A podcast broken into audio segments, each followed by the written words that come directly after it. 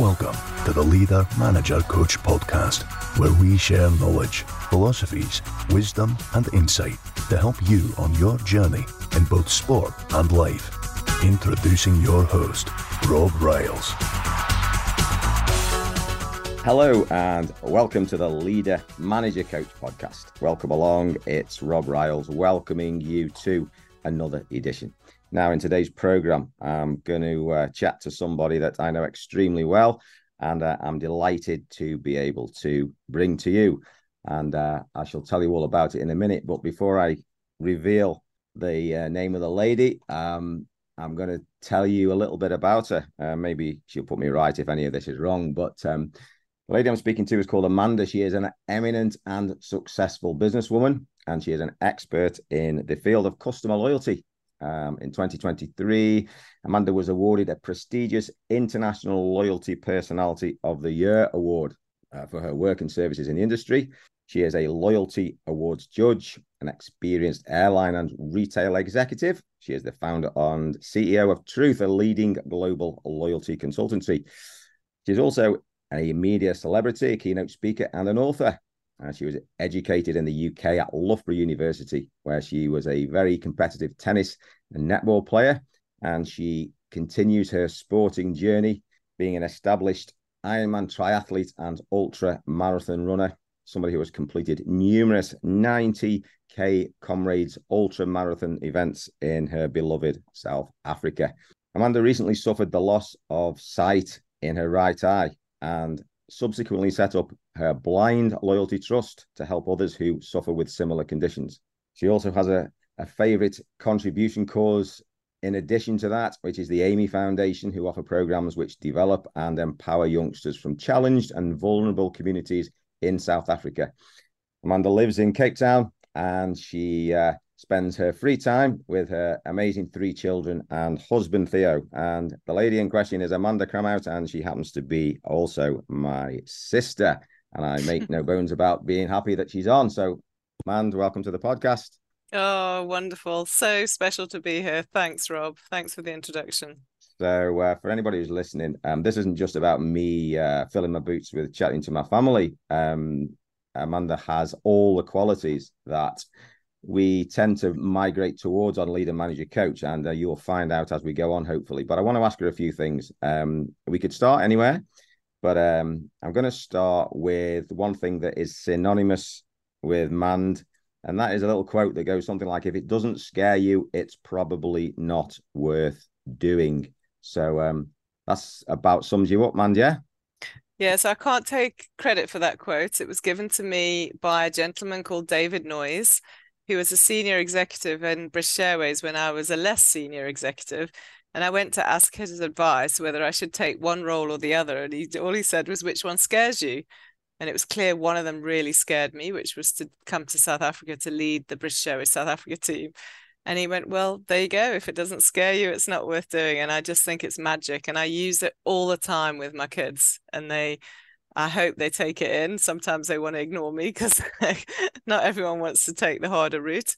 But um, yeah, I, it's true, right? If it doesn't scare you, then maybe it's a little bit too easy and it's just too much in our comfort zones. But you know, some days maybe we need the love and comfort of a comfort zone, but other days we don't. And it's the, I guess the the genius in all of us that lacks some days or is there other days is to find which days you need to push that comfort zone and which days you sit comfortably within it yeah so there's always a balance isn't there because uh being autobiographical last night i had a guilt trip because i came home i had a bar of chocolate and i went to bed early because uh, i had no energy um and you know what? I had to deal with myself because i'm thinking you know what? I, this isn't this isn't the hero's journey. This is like this is like you know but you're right. Sometimes you've got nothing left and uh, it's finding the right the right balance. So Look, you've certainly engaged in things that are scary, man, in your life. I mean, um, it's hard to know where to start, but let's try and start at the beginning. Obviously, being siblings, we have a lot in common.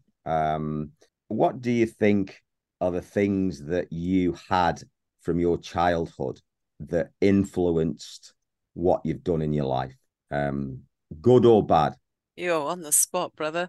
Okay, so I think I was very privileged to grow up around my three brothers, and I'm not just saying that this isn't a self sort of gratification discussion, because as a younger sister, you have no no like sympathy anywhere from your brothers. It's like get on with it, be mm-hmm. one of the lads and get on with it.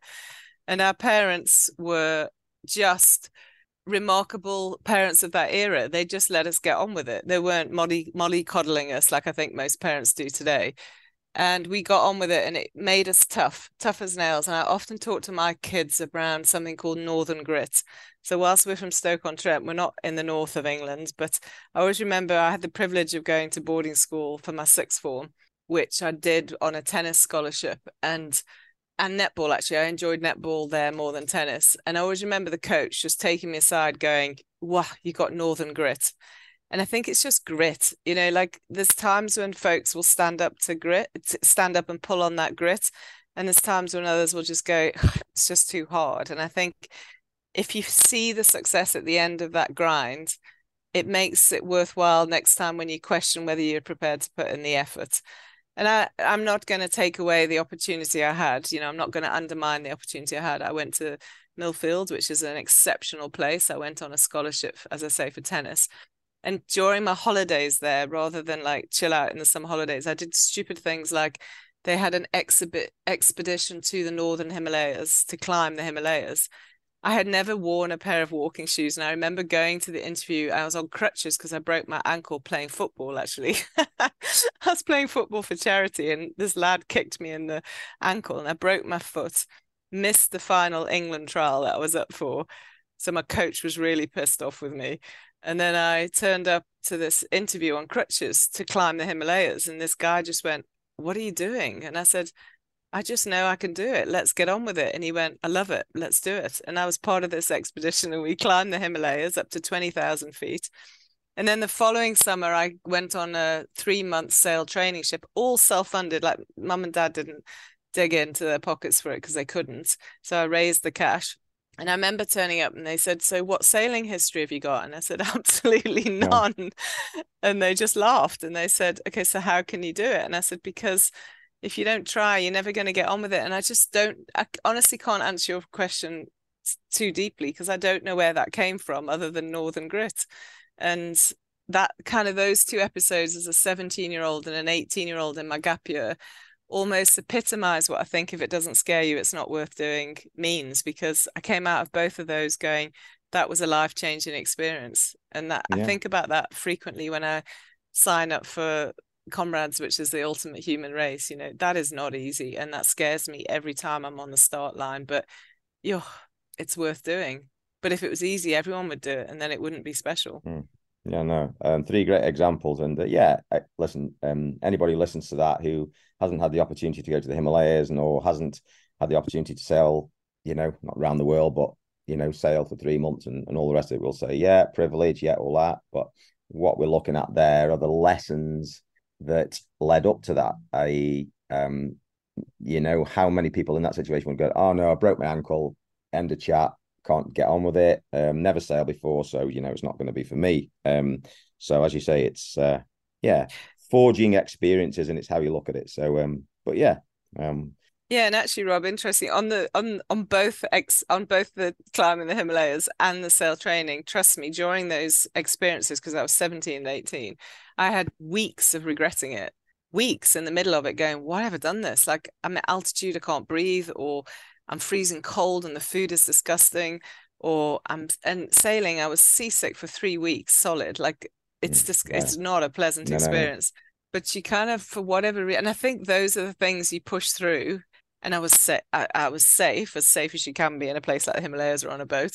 And um and look, if you look back now, you can't even go to Kashmir. It's not it's not politically safe or stable to go. So thank goodness I did it when I could. Mm. But and back to your point about privilege, I mean, you know, our our parents aren't we're not from a wealthy background, so every penny was raised, which in a sense now gives you the ability to go you can actually do anything if you can put your mind to it appeal to i remember appealing to the press the local stoke-on-trent press to cover it and local stoke-on-trent companies sponsored both of those yeah. events and you make money by working three shifts a day and yeah you, you can get there and i wish the young i said i don't want to be generational about this but sometimes i want to say to the younger generations like if there's a will there's a way. I don't care what it is there is always a way. Don't be put off. Don't think you can't afford to go to university if that's a, if that's a barrier. Don't think you can't do that experience because you can do three working shifts for a few months if you want it enough. Yeah, that's right. Yeah absolutely man. And uh, you know three as i say for, three formative kind of experiences that uh, you're taking something out. Um, yeah, and listen, how you're brought up forms forms your your, your vision of the world. Um, you know, I remember going to school like, and I was getting myself dressed. Goodness knows, because teachers used to say to me like, you know, you, you wear that every day, and I, and, and I, I think what they're on about, like, but no, no, but I can't ever remember getting taught to get. You know, I used to. You did. We did it ourselves, didn't we? We did. You know, and, and independence was like the buzzword. Otherwise, well, you, otherwise you're going to sink. You know, so yeah, um, absolutely. Just little things like that. So, look, I, I know when you left uni that um you had a long and successful career as a I'll say the word executive, and you can put me right on that. And um, when you work for one of the most eminent companies in from in the UK, the uh, British Airways. Um, so tell us a little bit about that because um, not everybody's worked for British Airways, and um, not everybody's uh, done what you did in in, in the company. Because so there must be some some value in investigating that on your journey and what you got out of it, and how how how you look back on it now, Mand. Yeah, so it was a really amazing 11 years career. Like I, I remember being at university and I remember doing a business course where I did a gap, uh, not a gap year, like a, they called it a sandwich year at university. So I went off and lived in France because I was doing business studies in French, lived as this student, like two of us in a room smaller than my current bathroom kind of thing. Like we just digged in in Paris. What an experience. And um, we had absolutely no money. We just worked our butts off and spoke French and it helped us in our final year. And then I remember saying when the, I don't know if you remember the milk round, but that used to be like all the corporate career companies used to come around or big institutions and come around and try and motivate you to join them post university. So that doesn't seem to exist elsewhere in the world in the same way. And I don't know if it still exists in the UK, but I remember the milk round and I remember Mars company and GM and um, three like loads of huge great companies and british airways used to do it and i remember saying there and then there's only one company i want to work for and it's british airways i don't know why i just knew i knew early and i know not everyone has this in the career i knew early what i wanted to do i always wanted to be in business and i was lucky enough to to secure a place on their graduate marketing program uh, there were 15 of us and it was a four year program. But what was so special about it is they immediately chucked you in at the deep end. So it was proper corporate training. It was um, comfort zone stuff, presentation skills. One of the best skills they ever gave me was when I was country manager in South Africa. They gave me Sky News trained media training in case an aircraft ever went down. You had to be the person on Sky News dealing with it, and that was like immense training. You can imagine because it's panic zone, it's chaos, it's and that today, even today, like in the work I do, that training has helped me enormously. But what I do remember most about it is within the first six weeks, I had the opportunity just to go and do the craziest projects, which if you aren't prepared to shove yourself out there, you couldn't do it. So some of us, there were 15 of us, some of us, some of the crowd would have gone for the, no, I'll stay at home and I'll just do this project. And some of us put our hands up and a lot of folks on that course were like me and said, send me as far as you can. I want to do the cool stuff. And then I do remember the second proper job I had was country manager for in Malawi for, for British Airways. And the irony is, BA had one flight a week. So people used to say, like, what the hell do you do all week? Like, there's only one flight. But you did everything. Like, you were trained to be what's called a load controller, which has equal legal liability for that flight taking off as a captain you i was trained to be a res agent a reservations agent. I was trained to meet the government and negotiate the trading terms between britain and malawi. Um, so it was just the most immense experience. And i remember phoning dad when i got offered this job and i went dad i've got this job in malawi. Where's malawi? And i'd accepted the job. I didn't actually properly know where it was. It was ridiculous. I knew it was somewhere in africa and I took this and it was just the most special experience of my life. It was like go in there and do do what you got to do, learn the learn everything from dealing with government, dealing with upset passengers when an aircraft has gone technical and no one's got anywhere to go to sleep because the aircraft's stuck, to learning to work with your team, like but leading a team of um, young or old individuals who may have worked for the airline their whole their whole life and in comes a 25 year old from London. What the hell does she know? Um, it was a really humbling yet growing and inspirational experience. And that was Malawi. And then luckily, because of that, I went on to other roles. And, and the reason we laugh about Malawi, because it was one flight a week, I think the organization IEBA used to send in graduates because if you really stuff it up, how bad can it be? Like it's one flight a week. it's not like 20 flights a day. So so it's a safe training ground and that's what it was. And then i did go on to then do um, at a very young age general manager of south africa which is was sort of like almost the highlight of my career with ba and that was a significant station because that was like the fifth most profitable route for the airline and but that was after i'd grown a little bit and taken all those learnings. And hence my affiliation with south africa because i met Theo, my husband and then eventually came back here to live but yeah, the uh, all credit to British Airways. I have nothing but fond memories of working for that company, it taught me so much about leadership and and again that quote: "If it doesn't scare you, it's not worth doing." I mean, I didn't know where the hell Malawi was, but you just chuck your name in the hat and off you go. Yeah. So the thing that stands out, man, and I try look, I try and um, enjoy the stories of everybody that's on the podcast because that's where the glory comes from. That's where the, the great stuff. We're all we all get taught by stories. Well, the messages that stand out for me are like just you had the opportunity and the choice to jump in, uh, which carries on from the expeditions that, and it's like getting at the deep end and do your learning and uh, sink or swim, and that's what stands out. Give it a go, you know. Um, to heck, you know what the heck.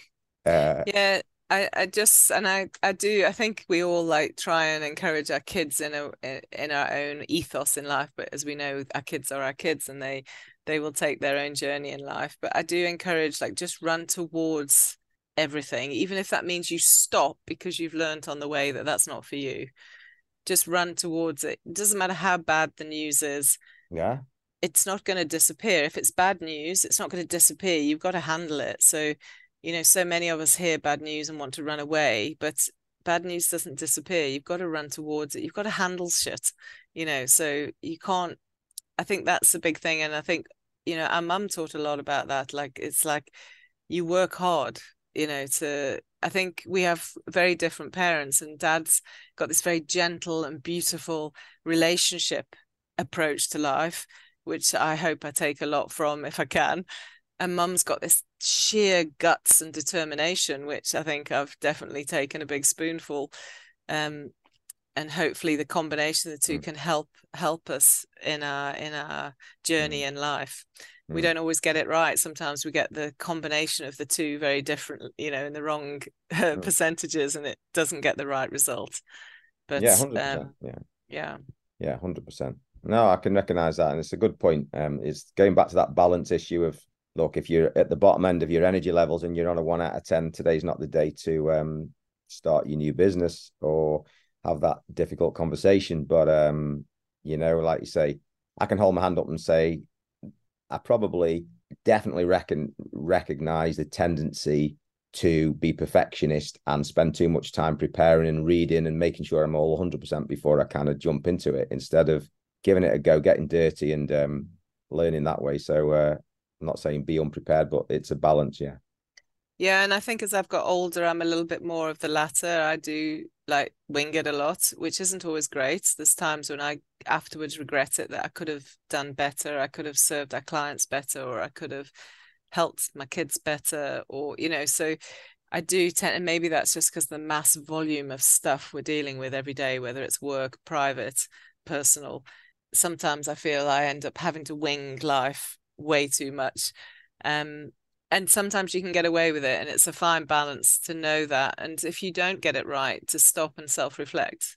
You know, I always say, I, I always say to myself, like, when I clean my teeth tonight, will I think I've done the best I could do? And like you you mentioned about your chocolate bar, like trust me, I have a million nights when you just like it all falls down and you just kind of go, give me a glass of wine and a bar of chocolate start rather than tomorrow, start again tomorrow. start again tomorrow. And that's okay. It's okay. It's just not okay if that's every night, right? And it is okay. And actually, Han, who you know well, your niece and my daughter, she said, Mum, one of the things that she, you know she's really trying to get is she said, Mum, you allow yourself to fall down or you allow yourself to have those moments where you don't carry, eh, but you don't then necessarily carry the d- guilt for days. And I think that's just a bit of 52 years behind Yeah, us rather than rather than 18 years.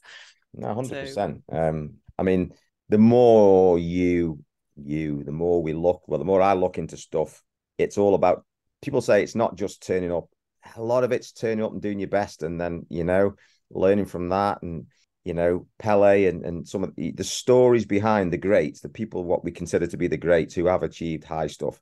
It's the the backstories where all that detail is exists, and nobody's got these free rapid rises to whatever it is they want. Um, uh, it just it just does not happen. Um, and you know the greatest baseball players, you know this, the greatest cricketers, the greatest Michael Jordan. Let's pull him out there. It's he's something like um, yeah, three times as many missed shots as, as scores. You know, so like he's only thirty percent successful. So sixty six percent of the time he's he's wrong yet he's the greatest there is, you know. So it's bizarre. you Yeah. Yeah, so like the business I'm running now has had a really good year because of this recognition from the International Loyalty Awards. And it's just almost like it's all come together nicely, just timing, right? So some someone said to me the other day, like flipping heck, it sounds like an overnight success. And I just laughed. It's exactly what you just said. I went, I have been slogging at this for 13 years at this company, let alone what I've done before. And for 13 years, there's been times when I've wondered if there's cash flow to pay salaries, or have I got clients coming in, or will anyone really take me seriously? Or so I think no matter what it is, and please, I'm not comparing myself to the greats, far, far from it. Whatever your thing is, whatever your business or uh, you know your sport or whatever whatever it is in life is if it does come overnight with no work then that that's not sustainable you know so i always say if you've got incredible talent and you suddenly win big because of your talent you're going to come down fast and furious faster than you believe it because you haven't actually learned the ethics of hard work and determination and how to pick yourself up when it's tough because the folks who get it easy they will either learn quickly and work hard and carry on doing well or they're going to fall hard and it's going to hurt more than maybe Mm. folks who didn't get it so easy and I, I really feel strongly about this that um, no one in the world is an overnight success. You hear, I remember reading Madonna's bio, and she said people thought I was an overnight success after 10 years of almost having to be a strip artist in a New York, New York nightclub. You know, that's not fun. Like it wasn't fun. But suddenly she got the break she needed, and you hear it about all the rock stars and I think the best sports people. Hundred percent, hundred percent. So it's a good time to move from that then onto truth because um you've already started to tell us a little bit about that. And um look the ne- if I could uh, you know I'm not jealous of you in any single way man but truth is the best business name that I've ever heard. It's just the best. It's just because the truth sets you free um as hard as it is. Um so how did you how did you pick up that name to start with it's a good question Oh, it's a beautiful story, actually. It's a great story. And yeah, the number of people who've asked me if they could buy the URL or when I email them, they go, wow, your email address is amazing because it is truth. Um, it's not truth loyalty, it's truth. So um Theo and I, Theo's my husband, and I were on holiday just after we got married in Mexico because I worked for the airline. We used to zoop off all over the place.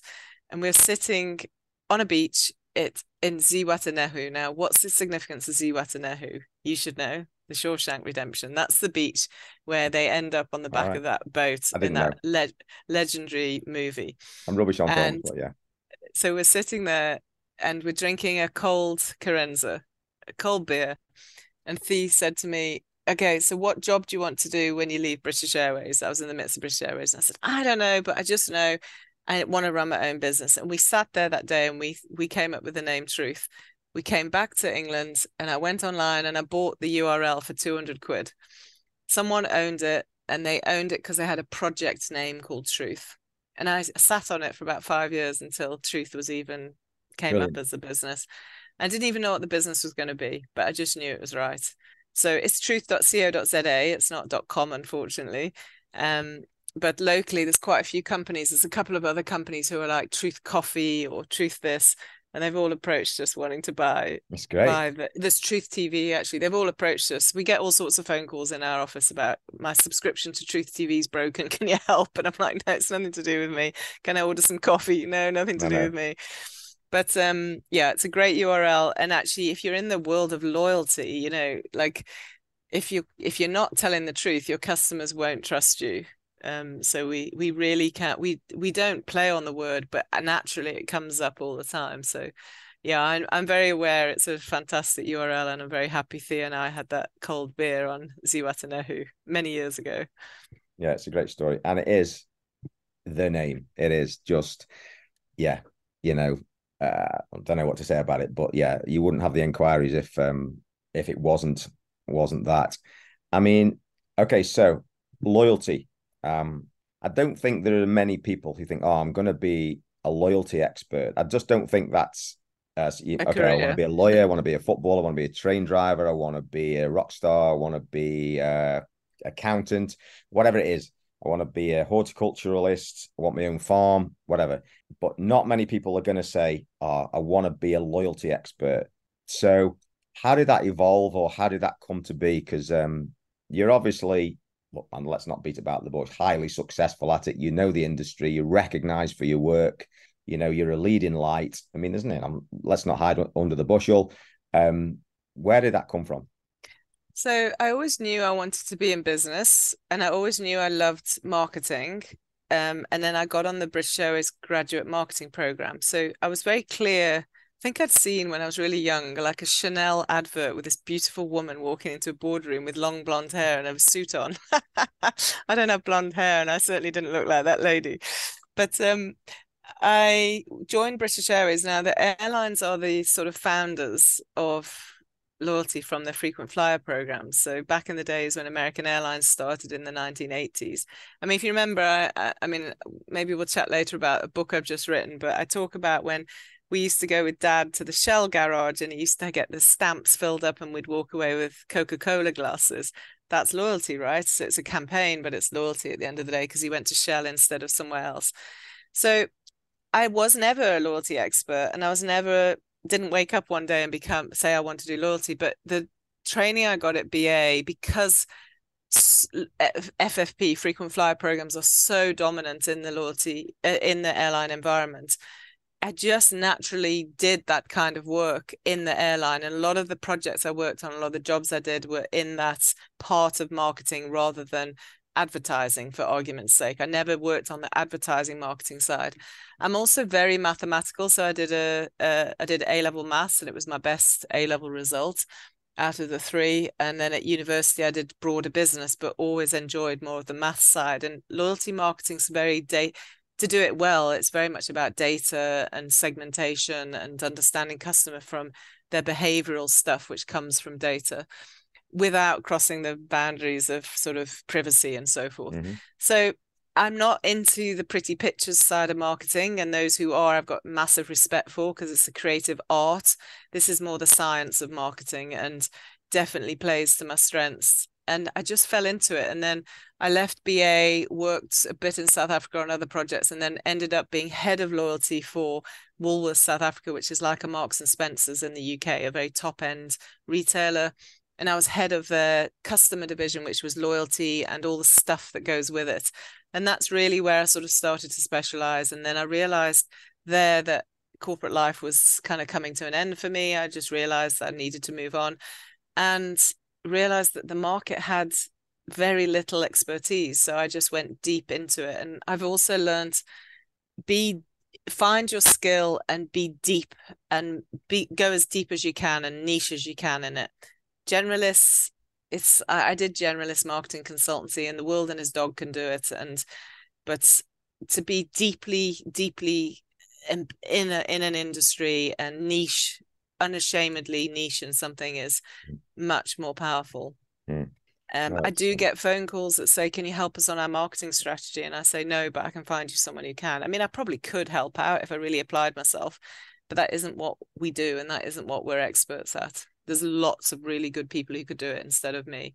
Yeah, that's right. And um, again, man, it's it sounds like an evolution, um, a lot of learning. Um, the the lessons that stand out, or one of the lessons that stands out in that for anybody who's listening, is that recognition that something's coming to an end.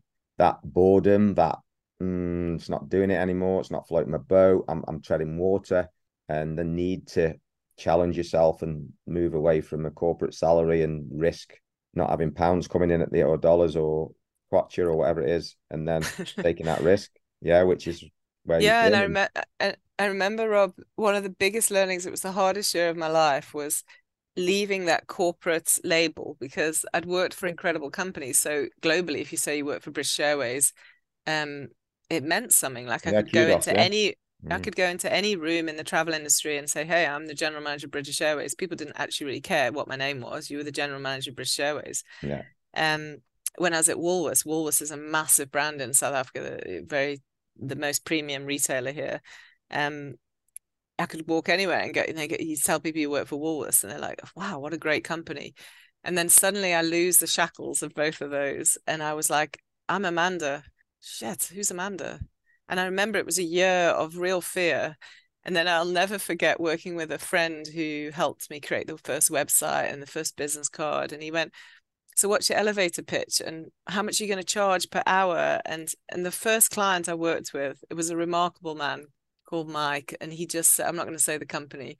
And I, I quote, I pitched my work and I gave him a quote, and he said, I'll take your quote as long as you add a zero to it. He just said, I've, You've done work for me before. He says, This is ridiculous. I was so timid and so yeah, yeah. uncertain and just so ha- yeah. undervalued mm. and so happy to get the work. I, and he just said, I'll take your quote and you'll do what you say you'll do, but just add a zero and send it back Fine, to me. Yeah. and I remember just bursting into tears going, I can't do that. And I've come to the realization that you, you you'll find your worth when you've got the experience. You can't find that on day one and you've got to learn those lessons. And then you don't undervalue yourself. You actually you've got to have the guts sometimes to walk away from business if you feel it's yeah. undervaluing. And so, uh, that powerful word, word called no that that uh, can take if you don't get good at saying that for millions of reasons can lead you to hell um, if you don't. Are you struggling to find that extra edge to help you stand out above the crowd? Separating yourself from the rest is often about personal leadership. Achieve your true potential and become who you really can be. The Leader Manager Coach Pro Course is a unique membership accessing the knowledge and wisdom from history's greats that will help you develop both personally and professionally to make you truly stand out. The Leader Manager Coach Pro Course. Access now at patreon.com leader manager coach.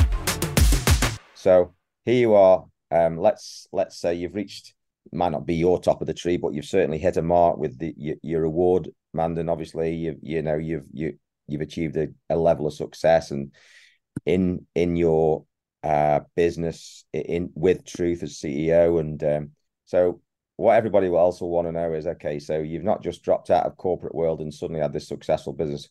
Tell us about a time that made you cry with tears that you're thinking this ain't going to work. I've, I've made a mistake here. This ain't working, or something's going wrong. What, what's the biggest challenge you've had? I think the biggest challenge of running your own business, and you and I have talked about this before, is you end up working in the business. So you become a like in my case, a loyalty consultant. You don't put enough time at working on the business, like growing the business so that the cash flow is right, so that you employ someone if you mm. need to or you look for the next client. So my early days were very much that. I was i was the consultant and running the business and i might have had one person supporting me. And the scariest time was when i ran out of cash. There was one time in the i, I properly ran out of cash because of cash flow because i don't know what it's like internationally but certainly in this market corporates can take 90 days to pay you. So you you bill them on the first of say you know April. You do the work in April, and you don't actually get paid to April, May, June till 1st of July. but you've paid your salaries, you've paid yourself, hopefully, because you've got school fees to pay. And I properly ran out of cash. And I I remember just going, I just don't know where I'm going to get the money from. I'm kind of reaching into a UK bank account that I'd had some savings from a student and trying to hope the exchange rate helped.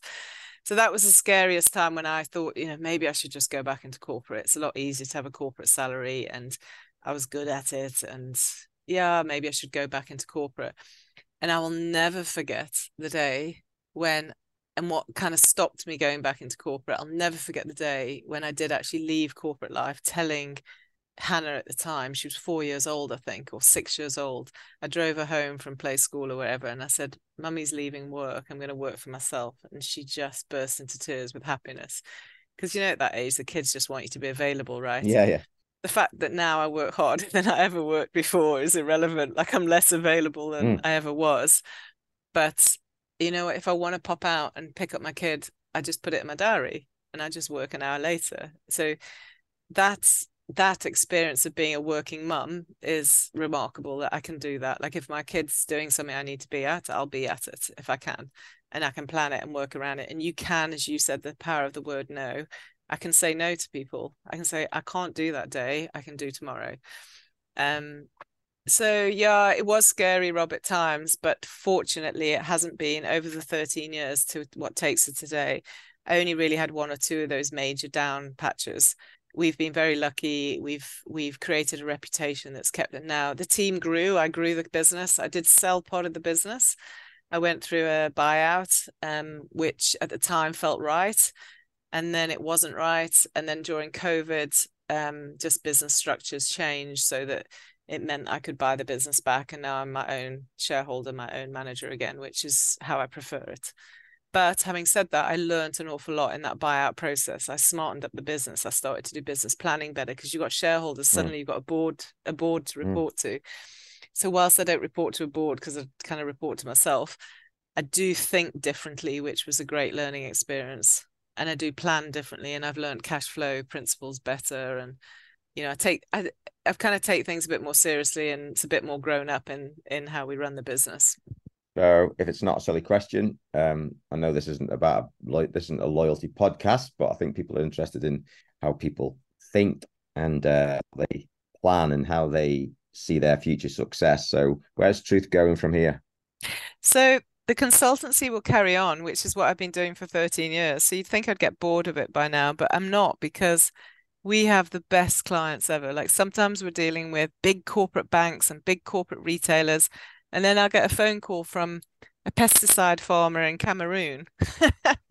and you're like, what the heck has loyalty got to do with that? But he wants to incentivize the guys who sell him, sell the pesticide, right? So then it becomes a B2B loyalty program. Or um, we get Italian water pumps want to learn about loyalty or so we never honestly got we get the best calls typically on a friday interestingly.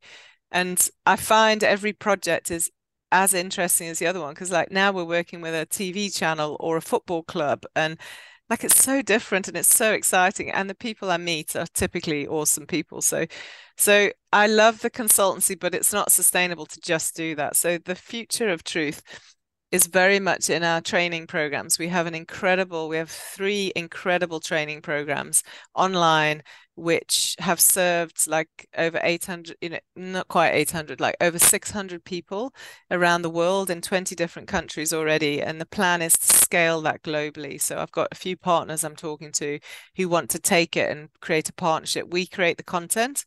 Why do we create the content? Because we're deep experts at loyalty. So the target audience are either individuals running a little loyalty program or a massive loyalty program or interestingly the companies who serve the loyalty industry so all the tech companies and data companies who just speak tech and don't really understand how to speak loyalty. So the point there is to say this course is cost effective it's easy not easy to do because the content's easy but easy channel um, and it's the best way to get you and your team upskilled and that's the plan is to scale that globally because we've we've half scaled it we've played around internationally but now we are super determined to to serve the loyalty world through brilliant training because um, it's really good training i've got fantastic feedback it's internationally accredited Um, so that's the plan, but we can't do that unless we're brilliant consultants. So the consultancy work must carry on. And what I am loving about the work we're doing is we've we are bringing together an industry. So we started off bringing together the South African industry. So we run conferences and white papers we write that become the national loyalty white paper. So we brought together the South African loyalty industry without being an official South African loyalty body, if that makes sense. Mm-hmm. And now I think with this this very privileged sort of recognition I've had this year, plus the trust, which I'll talk, I can mention to you in a moment. I'm finding an energy where I'm helping to bring parts of the global loyalty industry together, which is really exciting. I've got calls from people saying, How do we support the trust? How do we do these things together? Which is really fabulous because actually, together, everyone's better, right? Even if you're competitors, there's in my view, there's no such thing as, I mean, there's dirty competition where you're at each other's throats, and then there's healthy competition, and actually, healthy competition is better for everyone. Yeah, absolutely. I just seen this thing the other day where there's a Coke machine. It was, and there was, they were get, they were vending about hundred cans of Coke a day, and then the bloke came in who serviced the machine, and next to it they'd uh, put a Pepsi machine. So he was absolutely devastated. So he went to them and said, and they said, "Well, we're just giving our, our people choice."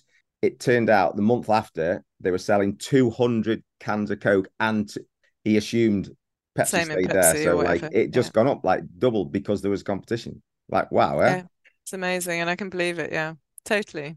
Totally. And, and they said that I, I not that I know. He said the, the reason is because the internal dialogue goes something like, "Do I want a drink? Yes or no?" Or "What do I, do I want? Pepsi or do I want Coke?" not do I want a drink. Totally. competition. Totally. There you go. Yeah. Very um, much, yeah. Okay, right. There's three things I want to talk about before we finish this. One is the amazing ultra marathons that you and your love of comrades and the uh Unagawaja stuff that you did and, and you know like that amazing story which kind of link and then I want to just talk about blind loyalty um so let's talk about your marathons and your love of distance running and putting yourself through what most people, even elite sports people, go, "Oh my, I could never do that." So, um, tell us a story of all that. So I've never been a runner until like this era of my life. I used to hate it. I remember I used to go running at Loughborough to try and get a bit fitter because you can't be in a Loughborough squad if you're lazy bones. I mean, I hated it. But um, so I've never been a runner. But I remember after I was pregnant with Katie, who's your goddaughter, I was seriously overweight. I picked up 30 kilos and she popped out at three kilos. I remember the guy, the guy, and he used to look at me every week going, You're probably eating for four there. And all the gump that comes out, you know, after the pregnancy, after the birth. And then I got home and I was like 22 kilos overweight. And I, I'd been working with a personal trainer before I, I was pregnant what right up to birth actually you taught me I was doing like shadow boxing and stuff so we always expected Katie to pop out a boxer. And honestly I was properly overweight and he I said listen I've got six months maternity leave I need to lose every one of these 22 kilos before I go back to work. And he just went you ain't got a chance love unless you start running. I, like, I can't run. So we had a treadmill and I literally started like five minute walk and then five minute walk, one minute, one minute run. And honest to God, it, it started like that. And I had so much respect for people who ran. I just was like, this is hell. And that's how most people feel about running because it is hell. Even now, after doing ultra marathons, if I back off for three months, which doesn't happen anymore, but and you go back in for a 2K run, it's hell. Loyalty, um, loyalty, running is one of those things that is properly like unforgiving and properly rewarding. So so basically, I built myself up to a 10K, and then South Africa's got this extreme mentality, Robin. You know, I've talked about this. You've said often you get recreational athletes coming in and they dream one day of running a half marathon and maybe a hmm. lesser percentage dream of doing one marathon in their lifetime. South Africa is like, oh, you run marathons? Oh, that's cute. yeah. That's the kind of attitude. Yeah, yeah. So, and that's because it's the home of the longest standing ultra marathon in the world. It's the most famous ultra marathon called Comrades. Anyway, before Comrades came onto my reckoning, I remember doing half marathons and enjoying them actually. And then out of the mouth of a babe, Hannah said to me, my daughter, Mom, why do you only do halves? Like, how far is a full? and I was 42 years old, and I said to her, it's 42 kilometers. She says, Well, you need to do 42 kilometers while you're still 42. And that's how it started. So when your daughter says that, right. I kind of did stop and go, and this was in the April, and my 43rd was in October. So I checked out the diary and I saw there was a marathon in September, Cape Town Marathon. And I trained for it. And that was my first marathon at the age of 42. And then as I was training for it, as long as soon as I got past the 25k mark, so when you train for your first 42, you typically, so obviously in the UK you say 26.2, I think it is. You typically get up to about 30 kilometers. You don't have to go more than that. I mean, some people say you should. And as I got further into the training, when I ran the first 30k, I remember saying to my training buddy, "Oh, I'm going to do comrades." She just looked at me. We were dead. We were dead on our feet. It's the furthest we'd ever been. And she says, But that's three times what we've just done. And I said, I know, I just love it. So the first 42 I did, I remember getting to 41 kilometers, hardly any hassle at all. I go slow, don't get me wrong. I'm a plodder. Like you you did your marathons when you were a youngster, and I think you did them in half the time I do them. But I got to 41 kilometers and then I hit the wall. At 41, 1k to go, and I stopped and I said, I can't do it. And she just looked at me and she'd had three or four meltdowns before we got there and I pulled her through. and I got there to 41 and she said, I said, that's it. I can't do oh it. And she just looked at me. She said, you're flipping kidding me. And then obviously I got past the line. And then I trained for Comrades, which was not sensible because it was my first 42 in the September. And then I did a 56 Ultra, which is called Two Oceans in April. And I was broken, a million tiny little pieces. And I put myself back together and then did Comrades in the June. So in less than nine months, I went from a 40 to first 42 to Comrades, which is not recommended. If I could look back, I should have taken a bit longer to get a bit more time on the legs. You. Let's dive in. Let's dive in and have a go. So, so, and then I just had the love for comrades. So, what happens? Like anyone who's done comrades will know exactly mm-hmm. what I'm talking about. It is called the ultimate human race. It is an emotional 12 hour cutoff. It cuts you off at 12 hours. You get people who've run for 12 hours and they're 12 hours one second and they don't complete comrades. The winner, the male winner, typically does it in like 520, I think. Female winner, six hours. Like, so uh, it's just an experience, but it's not just 90 kilometers. It's 90 kilometers through the most brutal hills of South Africa. It's, and it was brought about by um, a gentleman called Vic Clapham who wanted to honor the fallen comrades of the First World War. So it's got an incredible mm. history. Mm. If anyone's interested in seeing how sport follows history, and actually, you know what? It brings together the very, very best of South Africans. South Africa is a complicated place, as you know, with a complicated political history and racial history. But on that start line of comrades, it doesn't matter what skin color you are, it doesn't matter what Mm. money you've got in the bank account. You're all standing there crying, singing the national anthem, singing Chariots of Fire, facing potentially 12 hours of pleasure and pain ahead of you. But if you've completed the Comrades Marathon, you've gone to a place that you will never regret. Nobody else who doesn't do it will ever understand. Yeah. yeah. You'll never understand it and you'll never regret it. It's beautiful. Yeah, enough said. No, listen. Um, yeah, absolutely and I know how much you love it because you keep doing it. And um, I think when you did your first one, we were like we were on the phone or we were we were waiting for updates off Theo like every twenty minutes. Now, like we don't even bother now. We're just like, oh, do another one? Yeah, yeah. oh, really? Next. So that's you know you done that Mum, many. I remember Mum got pissed off with me. She was like, "You're going to kill yourself." I was like, "Okay, well then I'll die happy." just like you, uh? Yeah, yeah. yeah, exactly. Right. So I got to talk about look, the last couple of years for you, again, you've been to places that none of us could could imagine. Um, you sent me a message one Saturday morning, maybe. Um, been swimming, rubbed my eye, something's not right, and then the story carries on from there. Um, look, I'll I'll preempt it by saying it is the closest example in in uh, from somebody that I know and love that of making the absolute best and more than the best out of a terrible situation or what appears to be a terrible situation. It's the archetypical story of this is a disaster that can ruin my life. And you, not single handedly, but yes, single handedly, because it's your decision that created that into something that's, we don't know how far it'll go in terms of the love and, and the benefits that it will bring.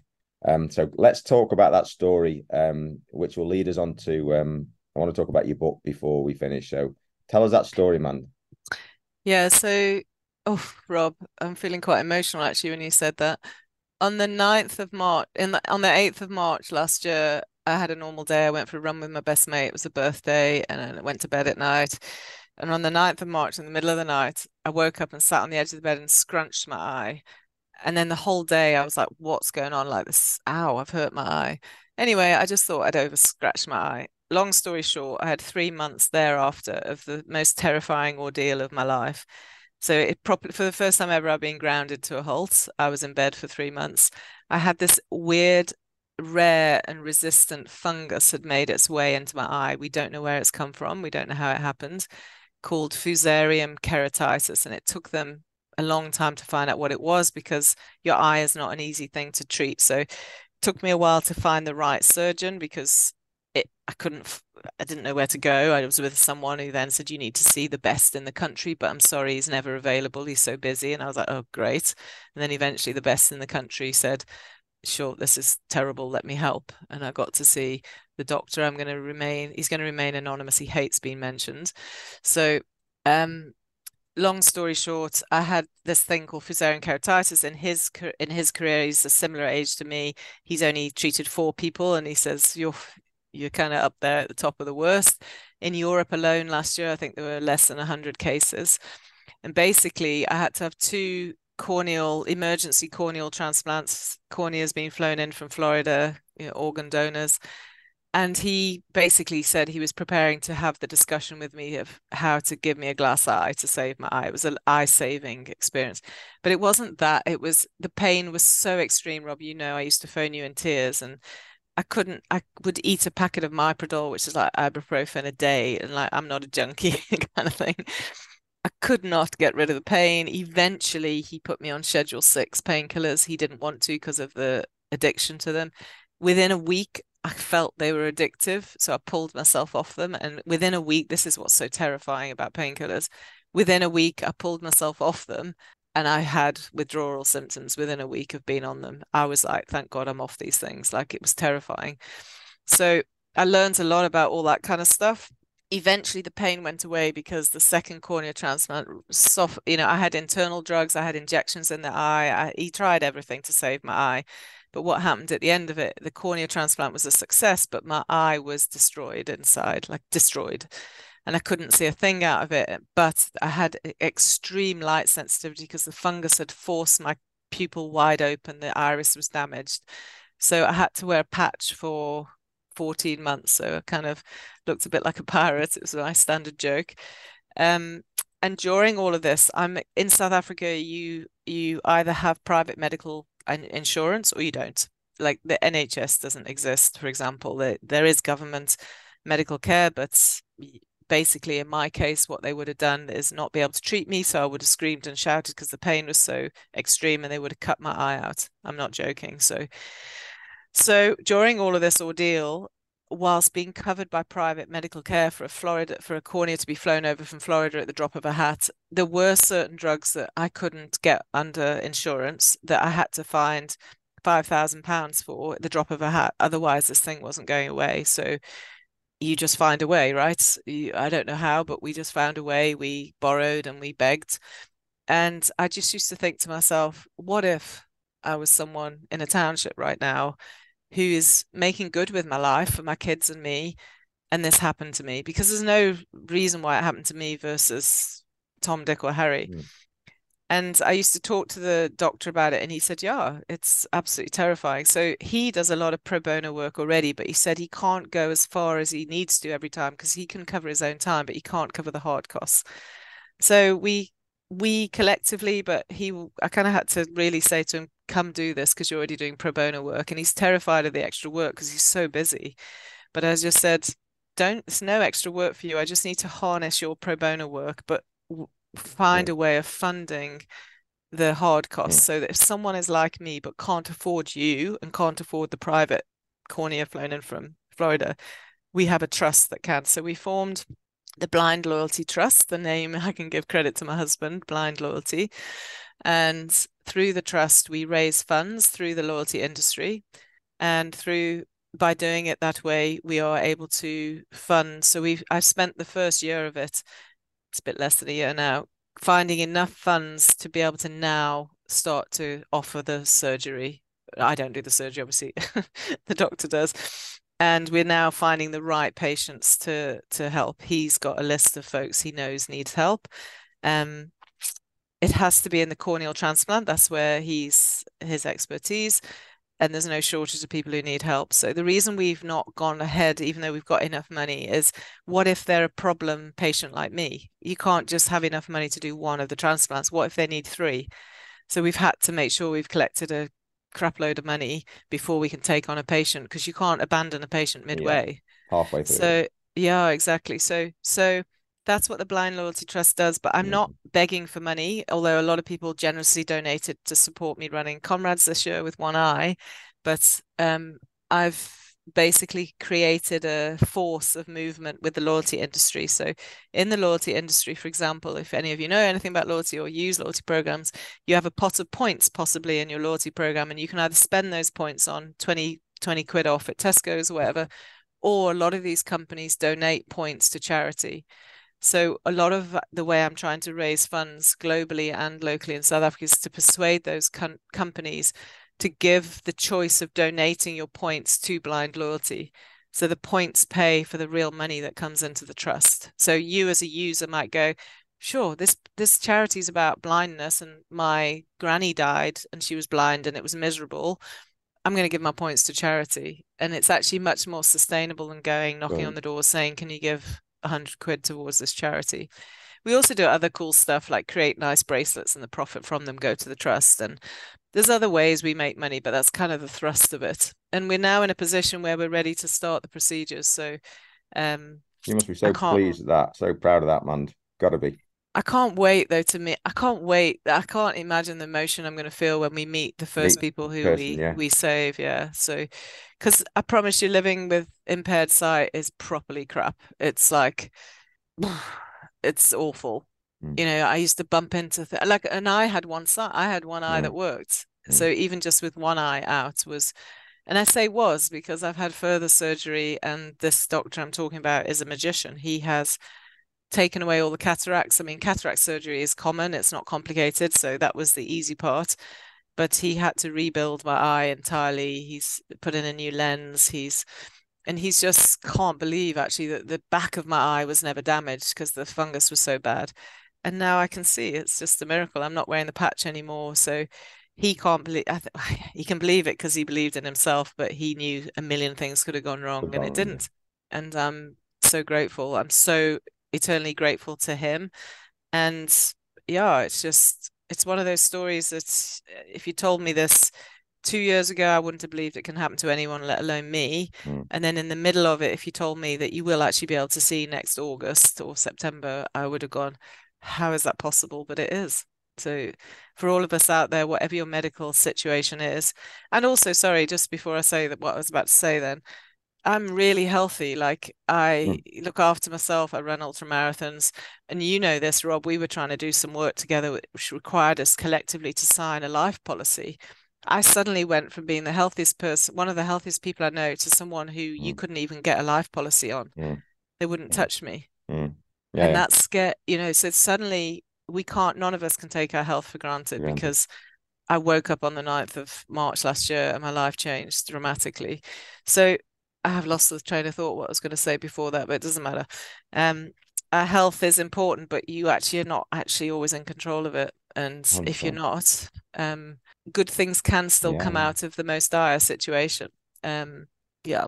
And actually, the irony is, and I know you said you wanted to talk about the book. The irony is, because I couldn't read, I couldn't bear light. So even the lowest setting of light on your phone, when I was in that three month darkness, metaphorically and literally, mm all I could do was listen to audiobooks. So I listened to a load of audiobooks and then I got fed up of listening to all this self-motivation. I was like, enough now. I just need some like distraction. And then um I've been meaning to write a book on loyalty for 10 years probably. And all my colleagues every year when I set my goals, you know, we set the goals in January, they go, Is your book on your list? And I go, Yeah. And then instead of getting up to write my book, I used to get up and run and train for comrades. So the book always got trumped by comrades training. Yeah. And then and then eventually I got to a point where I was like, who wants to read a book on loyalty? What's the point? Like honestly, yeah, yeah. who wants to read a book on loyalty? I'm in loyalty and I don't want to read a book on loyalty. That's how I used to think. So I kind of put it off and kind of almost wrote it off. And then it came to me in the darkness of how I needed to write this book on loyalty. And that's what I've done. So it came to me that instead of writing a book on loyalty, I was going to write this concept of just take because loyalty is complicated for marketing professionals. It isn't e- it isn't that easy unless you kind of break it down into component parts. So I've broken it down into 101 component parts, and it's called Blind Loyalty 101 Loyalty Concepts Radically Simplified. Because at Truth, we radically simplify the complexity of loyalty for our clients. So we've got a two pages per 101 concepts, no more. And I asked a lot of people to contribute to the book, professionals around the world who I believe are much more experienced in the deeper in a particular niche part of loyalty. Mm-hmm and it was really hard for them to keep it to two less pages. than two mm. pages. Mm. So, so yeah, that's now ready. It's alive, and yeah, it's on Amazon. Um, not quite yet. I'm still in that process. So it's on amandacromhout.com. Um, the digital and the audio book, and the physical book is still in South Africa. So obviously, the next stage will be for me to get physical books on Amazon and so forth. But amandacromhout.com is where you can find any stuff about me but the book and on a digital and audio mm. uh, version and and more importantly sorry the proceeds of the book all the cha- all the profit from the book go to the trust beautiful. so That's i don't beautiful. i don't i don't personally benefit one cent from it other than seeing my face on the front of a book maybe seeing it in the bookstore um but no 100% of the profits go to the trust beautiful so we've traversed the positives and not so many negatives, many of the positives of how an early life kind of made you be a jumper in and uh, fake it till you make it and give it a go. Um, to grabbing all opportunities um, that stepped across your path, to be an understanding, have an understanding mind about when it's time to move or jump or swim or change direction to uh, embracing what you love, particularly with your ultra marathons and uh, and having an understanding of what you're good at and, and digging deep into that so that you can follow kind of all what you were given by the universe um, and making the most of all our gifts, which um, is a common theme. Um, and I think you do that so, so, so, so well. And just, you know, ending up with turning a terrible challenge or a beautiful challenge into an amazing ending that hasn't ended yet, but um, has got kind of a conclusion to it. Um, so here's to the next bit, sis. Oh, and, uh, thanks, Rob. Thanks. That's why I wanted you on the podcast. So um, that's a privilege. Thank, thank you, for, Uh, sharing your life with us, and um, you know, um, being me being able to share it with the listeners as well as keeping it to myself. So no, Rob, it's an absolute privilege. You and I spend hours and hours talking about philosophy and the meaning of life. So it's great to actually formalize it a little bit. So thank you. It's a real privilege.